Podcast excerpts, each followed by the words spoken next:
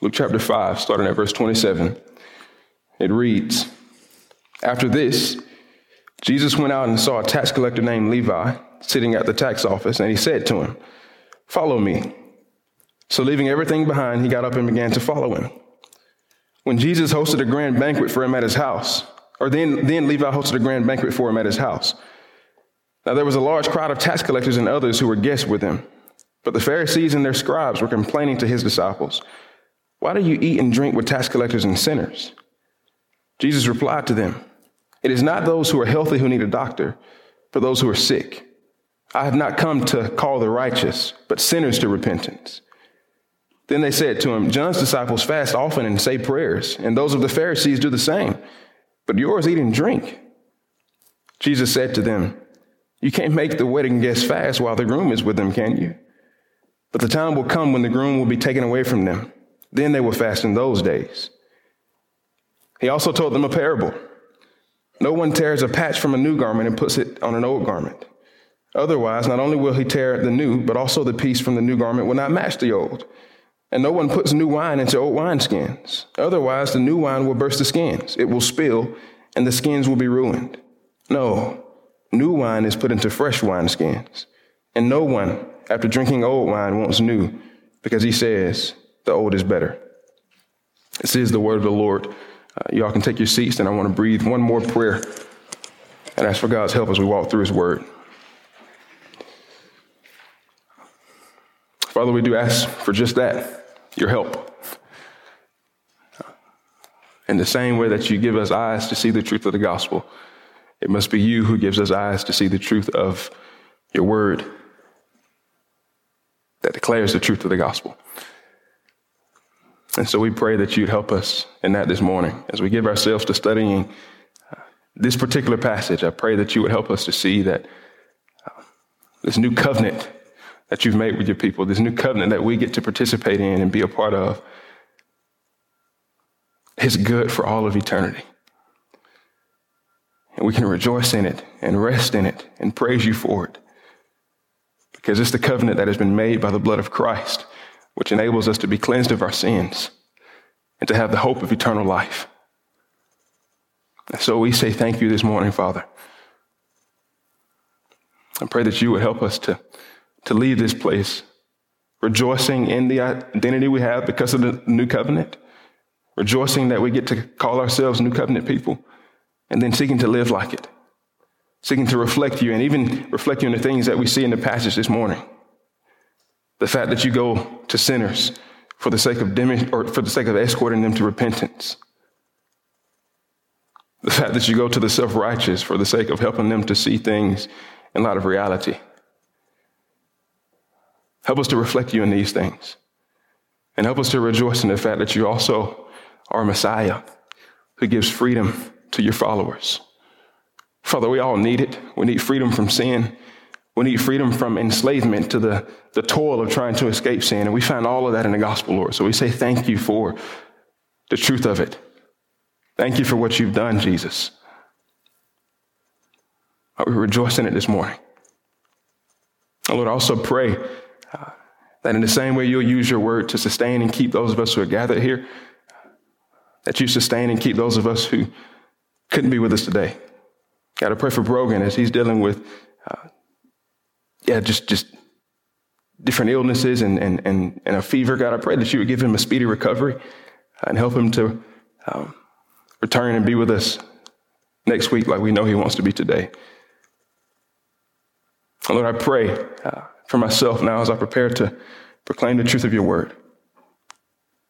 Would you enable me to do so in a way that is that gives testament to the worth that your word has? Would you empower me to speak with clarity? Would you empower me to speak with boldness? God, would you bless me with a level of unction so that I'm not just up here stating facts, but so that there would be something supernatural that takes place in this moment. We know that you've given your word so that it would pierce our hearts. It continues to change us and make us new. And so I pray that you would use me toward that end. I need your help, God. I can't do this apart from you. I'm a sinful man preaching to other sinful people. And so we need you and your sinlessness to interact and do what only you can. Encourage us by your word, convict us by your word. Use your word to renew us in our minds and help us to be more faithful in glorifying you as a result of what we see here today. I pray all of this in the name of your Son, Christ. Amen. Is change a good thing? Is change a good thing? If you just got nervous because I asked that and, and you think that we're now going to change something about Pioneer within the next couple of, then we probably know the answer to your question, how you would answer this question. You don't think change is a good thing. But think about it is change a good thing? See, depending on our personalities, change is something that can make us either excited or anxious.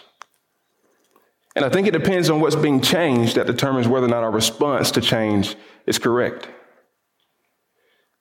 In the passage we're looking at this morning, we see a group of people. Terrell has already told us a little bit about them, the Pharisees. And this group of people needs to learn a little bit about how change can actually be good. So in the passage, Jesus himself brings a change. And with this change he brings, he escorts the sinful to repentance and the self righteous to reality. And also included in this change that he brings is, is freedom for his followers and freshness to the faith. So let's look now at how this change takes place, beginning with verse 27. Now, in this verse, we're introduced to a, a new character who will become a more regular character that we see as we walk throughout the Gospels. Levi is mentioned for the first time here. And as we know from what we see in the rest of the New Testament, uh, this man who's referred to as Levi is a man who eventually becomes referred to as Matthew. So Levi not only becomes a disciple or a follower of Jesus is here, but he also becomes one who Jesus sets aside and labels as an apostle. We're going to actually see that in chapter 6 in a couple of weeks. Uh, but you got Levi or Matthew here, and, and, and, and we're being introduced to him, and we know that he becomes one of the apostles, and in being one of the apostles, he gets to spend his days ministering alongside Jesus during the time that Jesus ministered on earth. And then after the death and resurrection of Jesus, Matthew eventually writes what we learned, what he learned and, and, and witnessed when he was with Christ. And this biography that he writes about Jesus is what we now know of as the Gospel of Matthew. So we're studying one gospel. This is Luke's account of who Jesus was and how he ministered. And Matthew, the man that we see called to follow Jesus, eventually writes another one of those gospels. Now, the reason this is all a big deal is because we read about Matthew's call to serve with Jesus here in this passage. And what we see in looking at his call is that he was an unlikely man to be used by God in the ways that he eventually was. Matthew was one of the last people that you'd expect to minister alongside the Messiah and then eventually write a divinely inspired biblical biography on the Messiah. Verse 27 says that Jesus went out and saw a tax collector named Levi sitting at the tax office. And he said to him, Follow me. Now, the reason I say Matthew would have been unlikely to be used by God and all the ways that he eventually is used is because it's because of what I know about tax collectors and how they were perceived in this day. See, this passage should sound familiar to what we read back in the beginning of chapter 5 when, when Jesus called Peter and Andrew out of fishing to follow him. But there's a major difference between them being called and Matthew being called here. See, they were fishermen. And while fishing wasn't a glamorous job, neither was it a job that was associated with sin. But here we read that Matthew is a tax collector. And tax collectors were considered scum. Like we may get phone calls and, and, and mail from, from the bill collectors from the IRS, all that stuff like that today. And their jobs have an association with annoyance, right? Like we don't like to receive those phone calls. But tax collectors in this day, they weren't just annoying, but they were understood to be sinful, manipulative, abhorrent, detestable, repulsive, loathsome traitors. People hated tax collectors and they wanted nothing to do with them. And in some sense, they were actually justified for feeling this way about tax collectors. The Roman government had basically taken over the entire world, and, and, and, and they come in and, and, and taken over Jerusalem in particular. And then they flooded the streets with these Roman soldiers who tried to enforce Roman ways of living. And they oppressed anyone who wasn't of Roman uh, ethnic background in, in a lot of different ways, but one of the more prominent ways that they oppressed these people was through the oppression of taxation. So, what they do in a Jewish place like Jerusalem is they get Jews like Matthew to trade on Jewish citizens and come to work for the Roman government. The Roman government would give each tax collector a quota to meet. And the way tax collectors met their quota was, was by going out and taxing people. But not just for the amount that they were supposed to tax them, but they would tax them over this amount because whatever they got to keep above the quota that they were expected to bring back to the government, or whatever they collected above the quota that they were expected to bring back to the government, they got to keep for themselves. So everything was taxed. And you had these tax collectors assigned Roman soldiers that were basically bodyguards. So if they showed up to you, these bodyguards, these soldiers would make sure that whatever they tried to tax you for, you actually paid up. So you could be walking on the street and, and, and you, say you're wearing an old dirty headband. If a tax collector stopped you and wanted to tax you for a Tuesday wearage of headband, you'd have to pull the money out of your pocket and pay the tax collector. That's an extreme example, but I think y'all get the point. They made up these arbitrary taxes for arbitrary amounts of money, and tax collectors would get rich at the expense of the Jewish people that they themselves were descendants of. So they were hated by normal citizens for obvious reasons, but they were also hated and thought poorly of by the religious officials. If you glance real quick at verse 30, you see where uh, religious officials ask Jesus why he eats with tax collectors and sinners. They ask this question and use this particular phrase, tax collectors and sinners, because that's the way tax collectors were viewed. Uh, the job in itself was pretty much synonymous with, with sin and, and, and sinfulness. And you'll notice as we keep studying this gospel that nearly every time the term tax collector is stated, it's stated alongside the term sinner, or even at times the term prostitute. They were viewed among the most sinful of sinful people. And so when Luke writes, and he says that Levi or Matthew, the tax collector, is sitting at the tax booth when Jesus finds him, he's hinting to us that Jesus saw an extreme sinner amidst extreme sin. So again, I say, Matthew was an unlikely man to be used by God in all the ways that he eventually ends up being used. But we know that he was used by God. Why would God use him? Well, it's because Jesus comes, and in this passage that we're looking at, he escorts this sinful man to repentance. The verse tells us that Jesus even went out. I think that phrase is, is, is, purposeful and kind of painting a, uh, a picture of this being intentional by Jesus. He goes out to the edge of town where he knew that the tax booth would be set up. He goes out and he finds this sinful tax collector amidst tax booth duties, and then he invites the tax collector to follow him. Now, what we see here at the end of verse 27, this, this, this command, this command for Matthew to follow Jesus, is both a command and an invitation. What we're seeing is that Jesus extends this gracious invitation for Matthew to follow him and leave a life of sin. It's a merciful extension of an invitation in the form of a command. So he invites Matthew, the sinful tax collector, to follow him. I think about it. The most sinful of sinful people. All of society would have, would have, would have looked at this man as if he was as worse as worse gets. And Jesus comes and he invites him to follow him. I said it a few times last week, and I think it's worth saying here again. This is because Jesus extends relational access and closeness even to those who have no business being close to him. That's who Christ is. That's what he does. That's what we see him doing in this passage. He came to escort the sinful to repentance.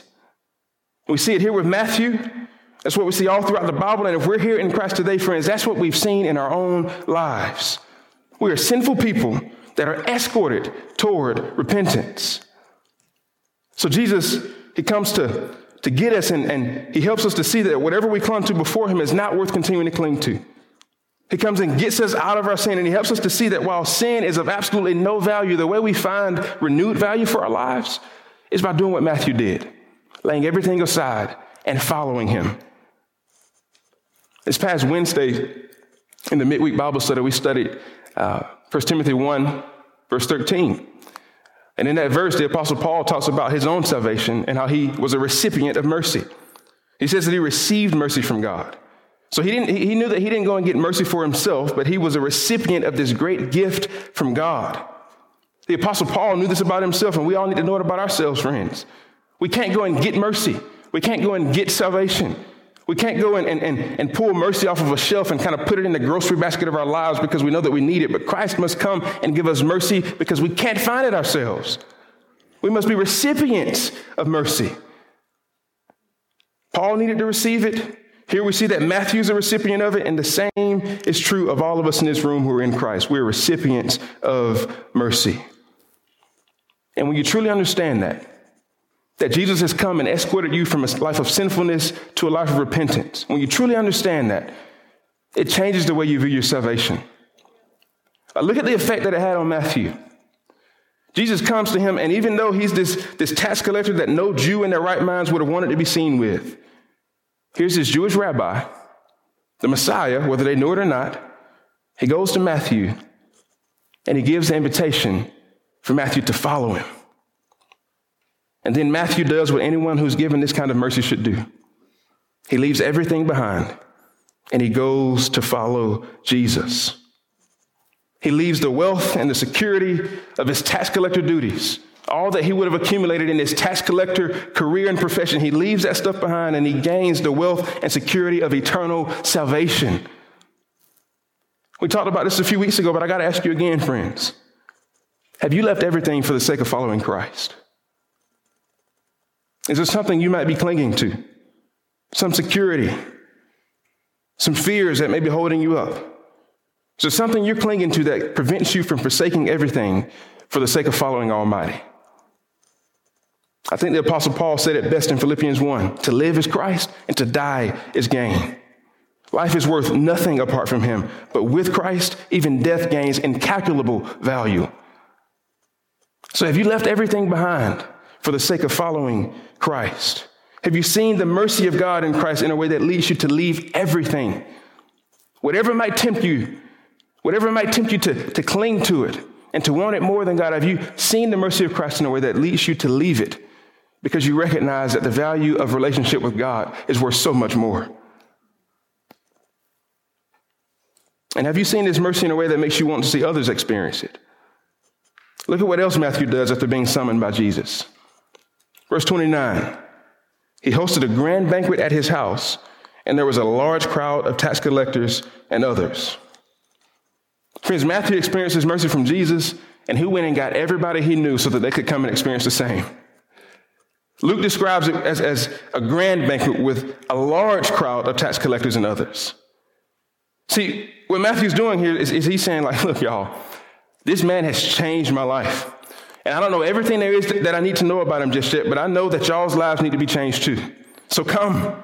Let's eat and, and dine and, and sit with this man who has changed my life, and maybe he'll share with y'all the same things that he shared with me. I want to talk to the Christians in the room. Do y'all remember when you were initially saved? And how you had this great zeal. Everybody you knew, you wanted them to know the truth of the gospel. What happened to that zeal? I've been convicted about this myself lately. Like as the people of God, those who have this, this great life changing treasure of truth, are we faithful in sharing it with others in the ways that we should be? I mean, thankfully, I've been following Christ for over a decade now, and, and, and I know him, and, and, and he's my Savior, so my eternity is secure. But I can count on one hand the number of times in my entire life that someone else has come to me and tried to share the gospel with me. And I grew up in the Bible Belt South, where all of us apparently know Jesus. But if we all apparently know him, then, then, then why aren't we sharing with others about him in the ways that we should be? If we all know him and we're all sinners who've been escorted to repentance, why aren't we striving to introduce more people to Jesus in the same way that Matthew does here? We shouldn't assume that everybody knows him. But we should labor to make the gospel, the truth of who Christ is and what he's done and how our sins can be forgiven. We should labor to make that truth so known so that nobody who knows us has an excuse to say they never heard it.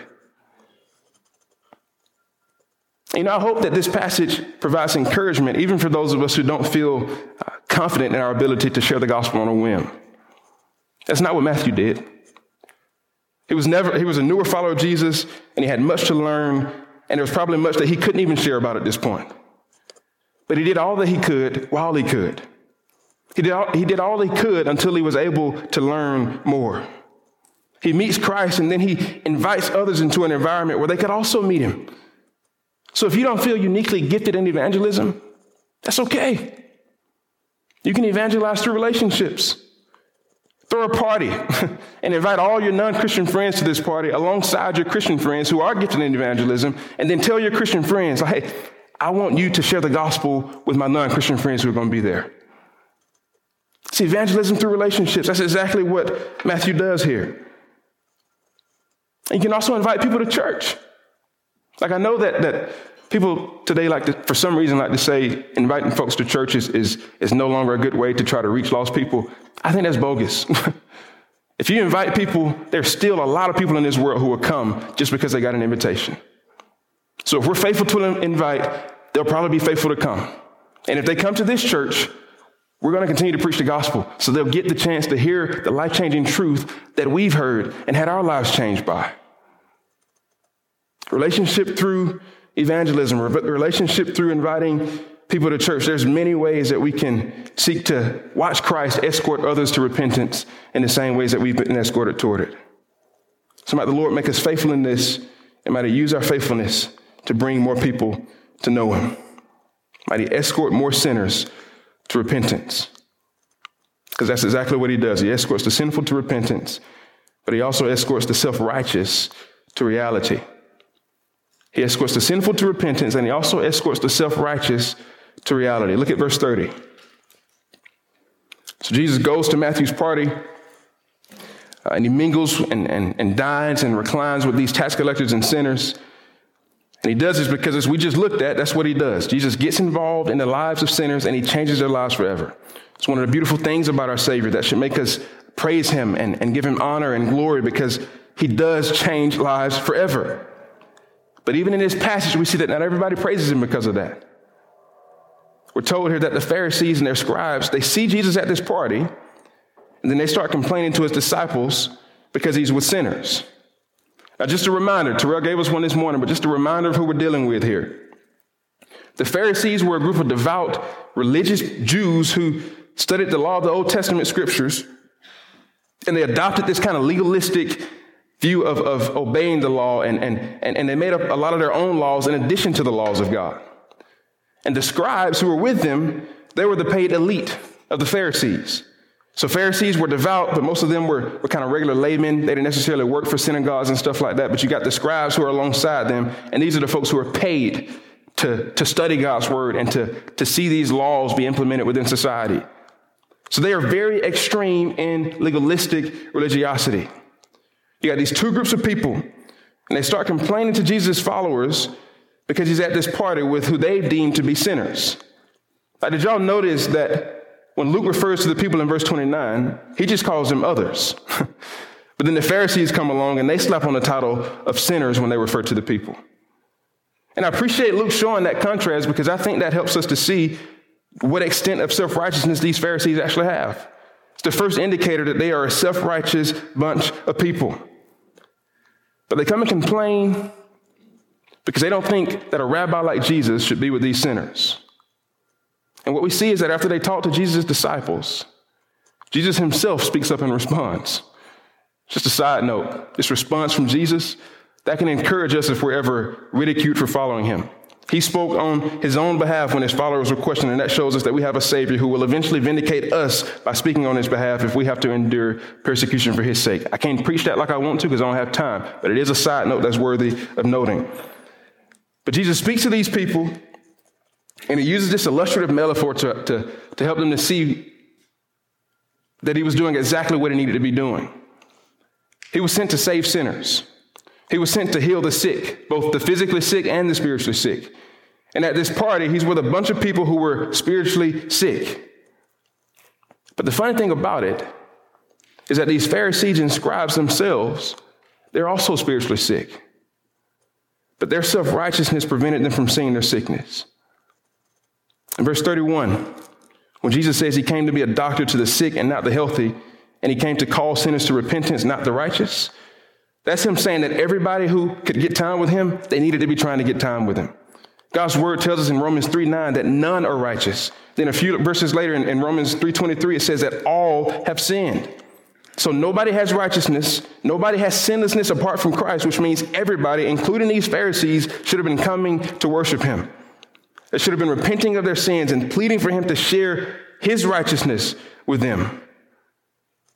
And if there was anybody in this passage, anybody from this day and age that we're reading about who should have known that Jesus was the, uh, the Savior who was worthy of worship, it was this group of people, these Pharisees and these scribes. Like, I'm pretty sure this is the same group of Pharisees from the last passage that listened to Jesus teach and then watched him heal a paralyzed man right before their eyes. So they see that he's got supernatural divine power at work. And they should have been piecing things together. He teaches in a way that we've not seen before. He heals people by speaking words. They should have known that this was the Messiah who they should have been worshiping. But the reason they couldn't see the reality of who Jesus was is because their self righteousness had them in blindness. They were blind to the reality of the Messiah being right before them because they were too busy labeling everyone else around as sinners. My encouragement to us in this is to not be like the, the, Pharisees and the scribes. And here's something we need to be aware of this can be a temptation of ours. I'm talking about us as Pioneer Church. We're a church who's rightly committed to and, and, and prides ourselves on good doctrine and, and theological truth. And this is a good thing, but it can become a bad thing if valuing truth and doctrine leads us to quit valuing people. We don't have to choose one or the other. We can value the goodness of God's truth while also valuing the people who the truth may save. And I mean, praise God, because I look around and I don't think we're self righteous people at this point. But let's pray to God that we'll never be so. We're a church who values people and truth, truth and people. The Pharisees forgot to value both, and so they became self righteous. And with this illustration about health, Dr. Jesus attempted to escort them to reality. But they didn't quite get it. We see in verse 33 that they bring up other stuff about religious practices and rules and, and how Jesus' followers weren't doing enough of them. Look at verse 33. They said to him, John's disciples fast often and say prayers, and those of the Pharisees do the same. But yours, Jesus, yours eat and drink. So they bring up these religious practices and they basically ask Jesus why he hadn't trained his followers to do more of it. And what we need to understand about fasting and prayer is that fasting and prayer are really good practices. They're really good disciplines. Even today, we're commanded in Scripture to pray as a people of God. And we see several examples from the New Testament church that show us the good of the practice of fasting. Down in verse 35, Jesus himself even says that there will be an appropriate time for these things, fasting and prayer. And we're in that time today, so fasting and prayer is a good thing. But the problem with the way these Pharisees view fasting and prayer is that they bring it up because they've made these practices more about duty and external appearance and stuff like religious status. They can't comprehend Jesus being a rabbi or a religious teacher without forcing his, his, his, followers to constantly be fasting and praying. These are a group of people that have made fasting and praying like a source of, of imprisonment for their followers. so they expected Jesus, this new rabbi, to come along and do the same. And here's the thing God never expected fasting and prayer to be this dutiful prison that his people live in. Like even in the Old Testament, the, the laws that these Pharisees would have regularly read, fasting is commanded in Leviticus 6 as a mandatory practice for certain days of the year, but all other days, fasting was to be a voluntary thing that you will, willfully and willingly did to grow closer to the Lord. But the Pharisees had become so obsessed with fasting and praying because it made them appear more holy on the outside that it became more of a dutiful prison for them and their followers. But Jesus comes and he wants to set people free of this prison. He came to bring change and freedom from this religious prison for his followers. He saw the enslavement that the Pharisees and religiosity placed on people, but he came to bring freedom to his followers. And the ironic thing is that the practices of fasting and prayer they're essentially for us to grow closer to God, right? And nobody realizes it yet, but the followers of Jesus, they're as close to God as anybody could get. They were with the Messiah. Jesus himself says in verse 34, you can't make the wedding guests fast while the groom is with them. They should enjoy the wedding and celebrate the groom. That was another Old Testament reference that the, the, the Pharisees should have caught on to. The people of God in the Old Testament are repeated, repeatedly referenced as the bride of Christ. So when he uses this, this illustration about a groom, he's throwing a hint to him. Like, hey, I'm the Messiah. And these people don't need to fast right now. What they need to do is to sit in my presence and celebrate the fact that I've come. But the Pharisees don't quite understand. See, they think that more religious activity means one is closer to God. But we see from the way this plays out that that's not true. A bunch of religious, religious activity doesn't a bunch of religious activity doesn't necessarily mean that you're closer to God. And this example shows us what our thinking should be like. Like perhaps when, when, when, when trying to gauge your spiritual vitality, maybe you should ask, How close am I to God? instead of asking, How much religious stuff am I doing? I mean, don't hear me wrong. This isn't an excuse to be spiritually lazy. If you're prone toward laziness in your faith, then you probably should aim for more strenuous religious activity and, and, and, and spiritual disciplines. But if you're prone toward legalism and workaholism or own your, earn your salvationism, then maybe wisdom for you is to rest in God's grace and do less so that you can actually bask in the closeness to God that you have that your religious duty would otherwise prevent you from seeing. Doing more religious activity doesn't mean you're closer to God. And at this point, I want to talk just to the members of Pioneer Church. I've got two fears for us as the pastor of this church. One fear is that we won't feel the good burden of needing to do what God has called us to do as a church, so we won't do enough.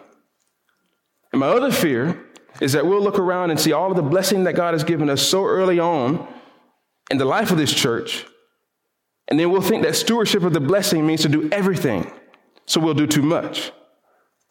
Uh, you see the contrast here? These are two contrasting fears, two extreme ditches that we as a church, especially and specifically because of the way we've begun, we have to be intentional about avoiding.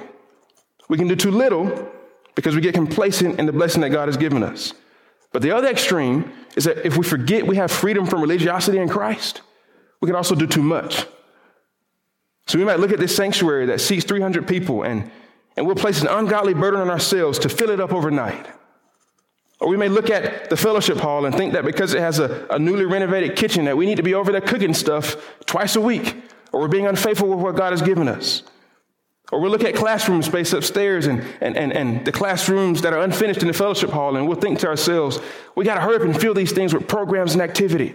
We just got to be doing and doing and doing. Or we can be tempted to look at other churches that already do have 300 people, and we can see all the stuff they do, and then assume that the 50 of us are somehow supposed to keep up with a 300 person church. And we can become so obsessed with doing if we don't remember we have freedom in Christ from religiosity. And then before you know it, we'll find ourselves as a church of people who are tired and spent and burned out to the point of ineffectiveness, all because we forgot to minister and live from the freedom we have in Christ. And that's not what God wants for his people. So, what does it look like for us to be a church that, that clings to the freedom we have in Christ?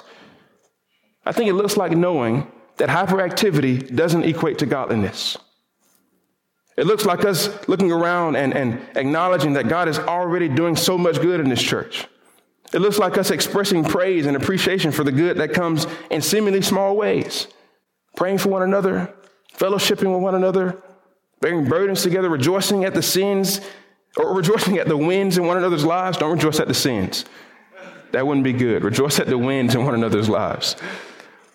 But all of this stuff that can seem small that the Lord is at work through, we want to look at it and give him praise for it because he is indeed at work through it. These are good graces that God has commanded us to experience in his word as a church body, and it is enough, beloved. God is pleased with us. Even if we're simply faithful to do these things and then rejoice as he wins more people and brings more people to be faithful in it with us over time. That's the way God has been working for thousands of years. Sometimes faster, sometimes slower. But as he works, we want to be faithful to follow him at the pace that he sets. And now, don't get me wrong. I don't want y'all to hear me say that and, and, and think that uh, we're going to be inwardly focused. Like that's that's not the kind of church we want to be. There's a world of lost people out there, and as we just finished looking at, we want to see Christ use us in winning more lost people. But we got to do so at the pace that God Himself leads us in. For thousands of years, He's been at it, and He'll continue to do it at the pace that He intends to do it at. I give that reminder because I myself needed to be reminded of it this week. We're here to play the long game, and we have freedom in Christ to play it without religiosity and without the burden of hyperactivity. Christ came to bring freedom to his followers, and he also came to bring freshness to the faith. Moving on to verse 36. After Jesus addresses their concerns about his followers not fasting and, and all of this stuff that they should be doing, he reinforces his idea with what Luke tells us is a parable. This is the first parable that we see Luke mention in his gospel. We've already seen Jesus use two illustrations earlier in the passage, but we get here, and Luke tells us that he uses a parable. Now we're going to see Jesus teach with many parables as we keep moving through the Gospel of Luke. But the difference between a parable and a regular illustration is that while an illustration conveys an idea or paints a picture to help us understand something, a parable is more specifically a full fledged story that's told with a specific intent to teach a lesson. So Jesus sometimes uses brief illustrations and he sometimes teaches through parables. But when the gospel authors explicitly tell us that Jesus is, is, is teaching through a parable, what we want to do is we want to perk up and read the parable with the intent to see what it teaches. And so Jesus shares this parable here in verse 36 to 39. He says, No one tears a patch from a new garment and puts it on an old garment. Otherwise, not only will he tear the new, but also the piece from the new garment will not match the old. And no one puts new wine into old wineskins. Otherwise, the new wine will burst the skins, it will spill, and the skins will be ruined. No, new wine is put into fresh wineskins. And no one, after drinking old wine, wants new because he says the old is better. So Jesus shares that parable. And the lesson we're supposed to learn from it is this you can't force the old and the new to fit together perfectly. You can't force the old to fit with the new perfectly. Here's where Jesus shows that change that I mentioned earlier. He talks about these wineskins and these garments to show us that the old and the new both have their place and their purposes, but you can't force them together. And if you do try to force them together, you end up ruining both, and neither of them fulfill the purpose that they have. When he talks about the garment, notice that he uses the word tear when telling us that they can't be combined. An old garment is meant to be an old garment, and a new garment is meant to be a new one. But you shouldn't feel the need to combine them and keep all your garments together, or you end up with a bad patch job. I grew up in a house where there was pretty much a system in place. Whenever I got new clothes, they were worn to new clothes kind of places church, school, wherever I went, and I needed to look nice. But whenever those clothes got old and I got more new clothes, the now old clothes were now fair game to wear outside and to play in the yard. But if I would have taken my new clothes and said to myself something like, hey, man, I, I really like this, this, this shirt, this new shirt. I, I love the way it looks, but I love the way my old shirt feels. So I'm going to take this new shirt and I'm going to sew it on top of the old shirt so I can wear them both at the same time. My, my parents would, it wouldn't have been good for me if I'd done that. And it's because it, it wouldn't have made any sense. And what Jesus is telling these Pharisees is that it won't make sense for them to hold so tightly to the old practices they've known that they can't embrace the change in the new era that he's now ushering in. If you tear a new garment and put it on the old, you end up with a bad patch job. If you take new wine and put it into an old wineskin, when the wine ages and expands, the old skin bursts because it has already expanded to maximum capacity, and you end up with spilled wine. And in the Pharisees' case, if you take a new covenant and try to force an old covenant to fit it perfectly, you're going to end up with religious confusion. That's what the Pharisees are trying to do. They're trying to take the old covenant and the new covenant and force them together. And I think this parable is frequently taken out of context, and people make it sound like Jesus is teaching that any and every new thing that comes up should be embraced. So, for example, people may say stuff like, like man, all the cool churches live stream and, and they do online church now. You, you don't need to, to physically go to church anymore. Get yourself some new wineskins. Or people may say something like, like, man, have you seen how cool smoke machines look for a worship set? It's like, y'all got to get a worship, y'all got to get a, a smoke machine. It attracts all the young people. Don't hold on to those old garments. That's not what Jesus is saying. Not every new thing is good for the church. What Jesus is referring to specifically is the new covenant that God was now making with his people. In Jeremiah 31, the prophet prophesies that there's a coming day when a new covenant would be made and would be made, and in it would be the promise of God forgiving sins and iniquities. And then later in this gospel we're looking at right now, in Luke 22, Jesus sits down for a meal with his disciples, and he tells them that the cup of wine he was drinking was a representation of the new covenant that would be sealed by his blood. So, what he was making clear is that these Old Testament rituals and laws and, and all this stuff that the Pharisees were living by, it would no longer be the means of maintaining closeness with God. It would be his blood that keeps us close. Hebrews 10:10 10, 10 says that we're sanctified through the body of Christ being offered on the cross once for all time. In the old covenant, this covenant that the Pharisees knew, there had to be continual sacrificing of animals for the sake of sanctification. And those animal sacrifices eventually wore off. They were imperfect animals that gave an imperfect temporary sanctification from sin. But with the new covenant, Christ has shed his blood and he's given himself up as a perfect eternal sacrifice for the sanctification of sins. And unlike the animals in the old covenant, after he was sacrificed on the cross, he didn't stay dead, but he rose from the dead and defeated the curse of sin, which is the reason the sacrifices were needed in the first place. See, Jesus makes it so that no more, so that we have no more need to bring our own sacrifices to be made right with God. But we can re- repent and forever be hidden in Jesus because he gave himself as a sacrifice and he goes to God for us. And do you know what the great joy of this truth with the new covenant is, friends? The difference between us and those of the Old Testament is that because Christ ushered in this new covenant that we're reading about right now, we now have a faith that no longer requires freshness. We now have a faith that'll never get old. We've got a faith that won't grow stale. See, the Pharisees were missing out because they could have traded their old, stale rituals for faith in the new covenant that is ever fresh into eternity. That's what we get with Jesus. And I think it's worth saying this as we look at this in the passage. I know there's this new trend of, uh, among young Christians to, to do this whole deconstruction thing. I want to encourage y'all to be aware what that means. I think there's two kinds of deconstructing we can do. There's a deconstruction of our faith and what truth and the gospel is. Then there's a deconstruction of practices that have been placed on top of that faith. So there's deconstruction of orthodoxy and there's deconstruction of orthopraxy. And my fear is that a lot of the deconstruction we're seeing today are with people either conflating the two or getting mixed up in the process.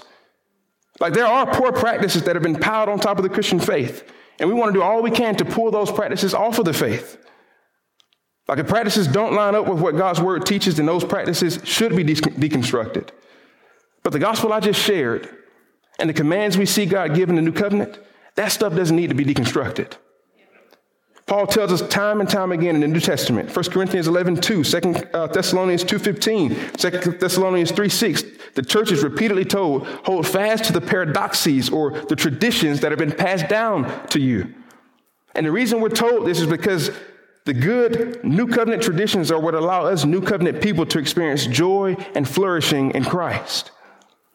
And it burdens my heart to see that there are so many young Christians who are losing their faith and, and, and, walking away from these good traditions because they think that ridding their faith of bad practices means getting rid of the faith in itself.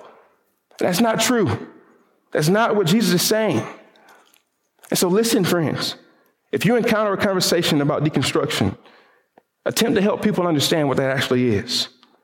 There's a difference in deconstructing practices and deconstructing faith. We want to cling to all that God says is good. And we want to embrace the change that He brought right here in the Gospels. Because what we're seeing here is that He brought an ever fresh faith and it carries us into eternity. So again, I ask, is change good? It was when Jesus brought it in this passage. The change He brought included him escorting the sinful to repentance and the self righteous to reality. And it also included him bringing freedom to his followers and freshness to the faith. So let's be grateful for that change and rejoice in it. Let's pray. Lord, we thank you that we no longer live and seek salvation by the laws and rituals of the old covenant. But we live and experience freedom because of what Christ has done in the new covenant. I pray that our affection for him and for you would grow as we think about that. I pray that as our affection grows, that we'd be more faithful to live obediently to all the commands of his word as a result of our seeing the joy of, of evidently being new covenant people. Lord, I do pray that you would help us to be faithful in sharing the gospel with the lost so that more people can experience this freedom as a result of the covenant that Christ brought. Help us to, to be burdened in the same ways that we see Matthew in this passage over the lost who are in need of salvation in Christ. And then give us opportunity and the, the, the will and the boldness to share when opportunity presents itself. And then, Lord, we do pray that as a result of it, you will be faithful to do for many what you were faithful to do for Matthew in this passage. Extend the invitation for them to follow you. We pray all of this in the name of your Son, Christ. Amen.